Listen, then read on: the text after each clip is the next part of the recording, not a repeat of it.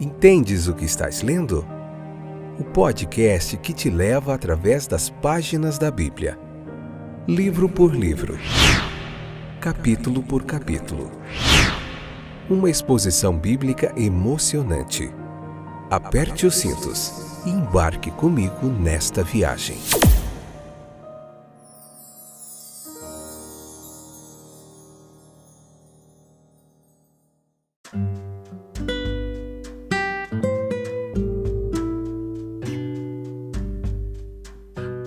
Olá, povo querido de Deus, tudo bem com vocês? Estão animados para a gente aprender mais um pouquinho da palavra de Deus? Esse é o podcast Entendes o que estás lendo? Eu sou o Fábio, trago para você que é uma bagagem de mais de 20 anos de estudo bíblico, de ensino bíblico, juntamente com muitos comentaristas bíblicos aí, a gente tem se debruçado para trazer para você o que há de melhor interpretação bíblica no estudo sequencial do texto bíblico, capítulo por capítulo, essa pregação expositiva aqui. Hoje a gente vai ver Números capítulo 8, episódio 517. Essa é a sétima temporada, estamos vendo o livro de Números. Nós já vimos Gênesis, Êxodo, Levítico, capítulo por capítulo, e estamos aqui há mais de dois anos. Vimos o Evangelho de Lucas, Evangelho de João, Evangelho de Marcos, e a gente está aqui agora em Números. Depois a gente vai voltar para ver o Evangelho de Mateus, provavelmente, em breve, assim que nós terminarmos Números. Os Números tem 36 capítulos, se eu não me engano. Vai demorar um pouquinho. Espero que você fique firme comigo até o final, para a gente concluir esse mais um livro aqui. Só Deus mesmo para nos dar graça, ânimo, coragem, capacidade, habilidade, condições para a gente continuar fazendo esse trabalho aqui. Árduo, trabalhoso, mas que Deus tem nos ajudado. Então veja que aqui no capítulo 8, do versículo 1 ao 4, a gente vê as lâmpadas do santuário. Né? O que, que a gente vai aprender com tudo isso aqui? A gente tem que fazer uma conexão dessa passagem com Apocalipse capítulo 1, versículo 9 ao 20, te aconselho a ler também. E te aconselho a ler Mateus, capítulo 5, versículo 14 ao 16, que vai servir como um elo que vai conectar essas duas passagens de Números do Apocalipse para uma compreensão mais plena e acurada do texto bíblico. Então veja que Moisés ele teve revelações nos sinais, assim como João teve na ilha de Patmos. Houve hora de acender as lâmpadas. Olha que interessante. Números capítulo 30, Êxodo capítulo 30, versículo 7, disse que todas as manhãs, quando cuidar das lâmpadas, Arão acendia o incenso. Capítulo 30, versículo 8 diz, dizia que todas as noites, quando acendia as lâmpadas, ele queimava incenso. Então esse ato ele era repetido de geração em geração. Ele entrava ali no, no, no santuário, e acendia as lâmpadas ali que ficava no castiçal, que os judeus chamam de menorá, né? que tem sete braços, então eram sete lâmpadas ali, um número que fala de perfeição. Então veja que a luz ela era simbólica, apenas quando era claramente útil. Era apropriado que à noite o lugar santo daquele que é luz e em quem não há escuridão alguma fosse bem iluminado. Veja que sete é um número de perfeição. Se nós considerarmos assim, sete lâmpadas denotariam uma iluminação perfeita. O número 7 na cultura hebraica frequentemente levava a ideia de completude, inteireza, e é bem provável que o número apontasse para o conceito de conclusão do sábado na criação. Como tal, serviria como um lembrete ali para eles de que a semana de criação de sete dias, em que Deus trouxe a primeira luz ao mundo. Então, para o adorador hebreu, portanto, o candelabro apontava para o passado. Olha só. Quando a luz de Deus inundou o mundo, e no tabernáculo apontava para o presente, quando Deus fazia brilhar a perfeita luz na comunhão do pacto dele com o seu povo. E da mesma forma, gente boa, as igrejas de Cristo devem ser como lâmpadas no mundo em trevas, para que pela sua luz as coisas de Deus possam ser discernidas. As palavras às sete igrejas são, portanto, palavras para cada igreja, demonstrando a cuidar e reabastecer a lâmpada que foi acesa à tarde. Então a igreja é para revelar a luz de Deus, não para manipular as pessoas, não para oprimir as pessoas, não para fazê-las sentirem culpa, não para isso. As lâmpadas deveriam ser acendidas contra o castiçal. Isso, tomando em conjunto com a referência no versículo 4, a construção do castiçal, parece indicar que o castiçal, menorá, que eles chamavam, com a riqueza dela ali, feita e banhada de ouro batido, feito de ouro batido, a beleza seria revelada pelas lâmpadas. O castiçal brilhava. Bezalael e Oliabe foram especialmente dotados de habilidade, sabedoria e capacidade para fazer esse trabalho elaborado. Veja que se as igrejas são, então, como lâmpadas, nós podemos considerar o castiçal como as doutrinas, as promessas, os deveres, as revelações que se encontram na palavra de Deus. A lei e o evangelho são misturados pelo profeta e pelo apóstolo em um esplendor e riqueza dos quais a obra de Bezalael era um fraco tipo apenas. O castiçal sustentava as lâmpadas que por sua vez revelam o castiçal. As verdades da palavra de Deus estão a cargo de suas igrejas, eles repousam nessa palavra e suas vidas notáveis por sua pureza e brilho permanentes devem recomendar a palavra.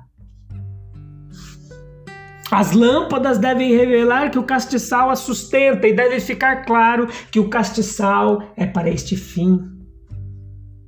Foi Arão quem acendeu as lâmpadas. É por isso que ele representa um, um, tipo de Cristo, o verdadeiro Arão de quem a igreja recebe toda a luz. Não podemos recomendar a palavra de Deus por nada exceto pela vida santa, bela e benigna que seu Filho, pelo Espírito, pode criar dentro de nós. Então e somente então, a nossa luz brilhará de tal maneira que os homens glorificarão o nosso Pai que está nos céus.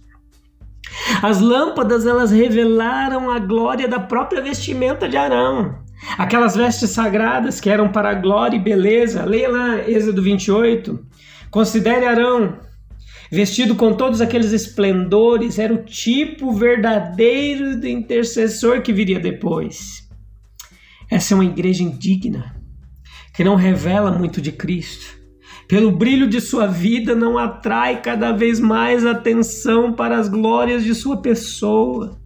Nós não podemos glorificar nosso Pai que está nos céus a não ser glorificando o Filho que ele enviou. A igreja precisa voltar a ser cristocêntrica, falar mais de Cristo, estar centrada em Cristo. Quais lições nós aprendemos aqui, gente? Aquilo que é útil pode ser belo, e no seu uso a beleza será revelada. O castiçal era algo permanente, feito de ouro e que não precisava de renovação. Não temos ocasião para um evangelho novo, alterado, ampliado. Tudo o que se exige de nós é demonstrá-lo por meio de reabastecimento diário do óleo batizo do santuário. Uma oferta a Deus necessitando para si de uma expiação, Números capítulo 8, versículo 12, 19. Entenda comigo, a tribo de Levi foi separada para o serviço de Deus no tabernáculo, no lugar de todos os primogênitos.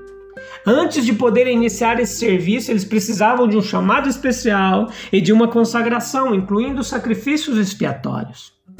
E assim, meus queridos, nós somos lembrados aqui da verdade óbvia de que sem um sacrifício por nós, nós nunca poderemos ser sacrifícios aceitáveis a Deus. Leia Romanos 12 para você entender um pouco disso que fala dessa consagração. No versículo 19 aqui, os serviços dos levitas, eles são considerados uma expiação, uma oferta. Os levitas eram considerados uma oferta vicária para Deus. No sentido mais amplo da palavra expiação, disse que eles fazem ou são uma expiação. Os sacerdotes fizeram expiação por sacrifício, os levitas fizeram por comparecimento na presença de Deus. Seus, suas habilidades, suas vidas, seus dons, seu serviço. Mesmo essa oferta precisava ser expiada. Então, a lição que todo ser humano separado para Deus, versículo 14, serviço ou sacrifício precisa de expiação. Isso é necessário para todos os servos escolhidos de Deus, uma espécie de primícia de suas criaturas. Meus, meus queridos, todos os ministros selecionados por Deus, pastores, missionários, etc., ou aqueles que não têm títulos nenhum, ilustra o pedido de Tertuliano aos seus irmãos. O que, ele escreveu? Ele disse assim: Olha, vocês procuraram e encontraram. Vocês bateram e foi um dos pais da igreja Tertuliano. Vocês bateram e foi aberto para vocês.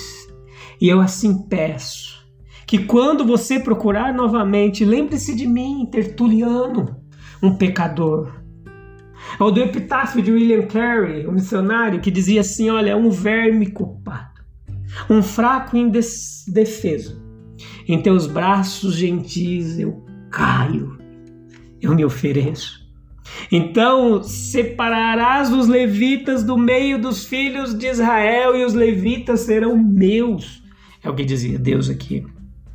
Houve uma tripla razão pela qual os levitas foram separados do resto da nação e totalmente dedicados ao serviço do Senhor. Entenda: primeiro, eles deveriam ocupar o lugar do primogênito que o Senhor havia reivindicado especialmente para si. Versículos 16 ao 18. Então foi considerado conveniente que ao serviço do santuário fosse dedicada uma tribo inteira em vez de indivíduos dentre todas as tribos.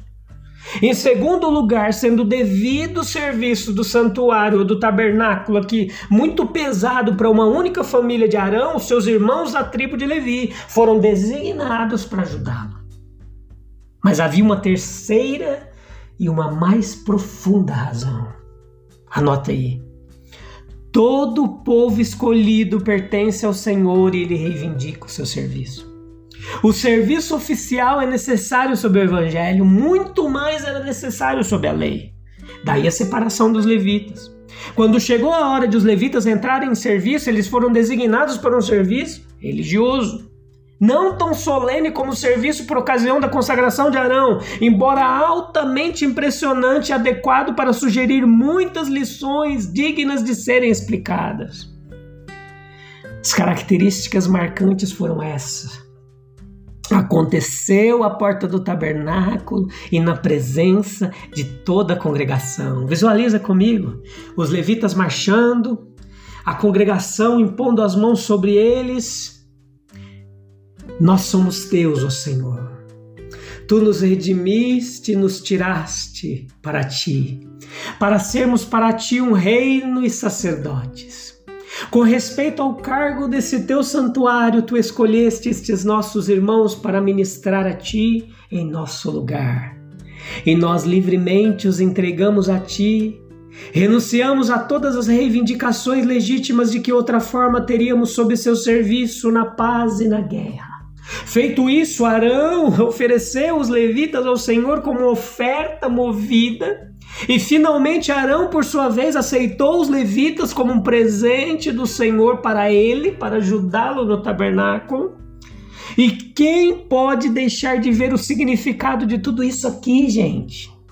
Além de sugerir quão adequada é que os homens que estão iniciando uma vida de serviço oficial na Igreja de Cristo ou fora dela sejam solenemente designados para os seus cargos.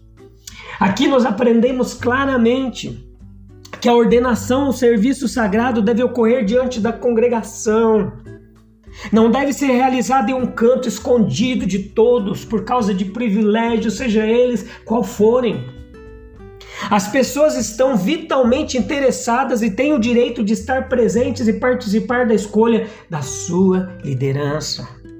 Esta deveria ser a regra, creio eu, em todas as igrejas de Cristo. Quando um homem é designado, para o serviço sagrado a pedido de seus irmãos, na presença dele, forma-se entre eles uma relação que envolve uma obrigação recíproca. Ele deve colocar suas forças no serviço deles e eles deverão se encarregar de sua manutenção enquanto ele o faz. O povo de Israel, tendo imposto as mãos sobre os levitas, passou a se comunicar com eles em todas as coisas boas. Eu lembro ainda de William Carey, missionário batista inglês, conhecido como o pai das missões modernas, um dos fundadores da Sociedade Missionária Batista de Londres, na Inglaterra, quando ele consentiu em descer ao abismo do paganismo para pregar o evangelho, foi justo que os seus irmãos, a cujo comando ele foi, segurassem a corda, como ele estipulou que devia. Ele falou: vocês seguram uma corda para que eu desça até lá.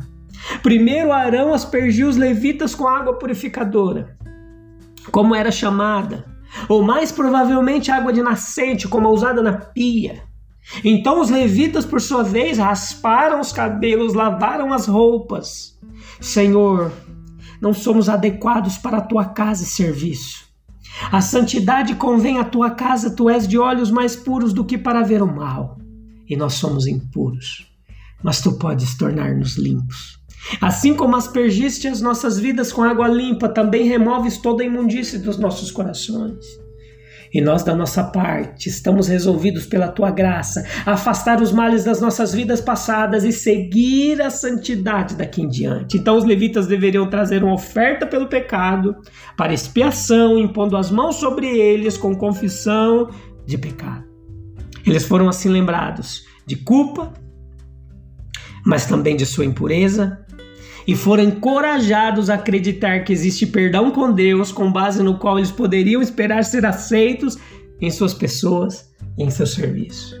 A oferta pelo pecado deveria ser seguida por uma oferta queimada para significar que os levitas apresentavam todo o seu corpo ao Senhor, um sacrifício vivo para serem empregados em seu serviço todos os dias. Bendito seja Deus, nós estamos livres desses ritos pesados, né? Que vemos aqui. Deve-se tomar cuidado para não permitir que nada parecido entre novamente no santuário. Mas as ideias que nos é apresentadas aqui, as grandes realidades e as lições de purificação, de perdão, de dedicação, devem estar frequentemente presentes nas nossas mentes e corações e jamais se perder da casa de Deus tá bom? Eu volto no próximo episódio, que a gente já vai ver o capítulo 9, se Deus quiser. Um abraço, obrigado pela companhia, pela audiência, pela paciência. A gente volta em breve, se Deus quiser.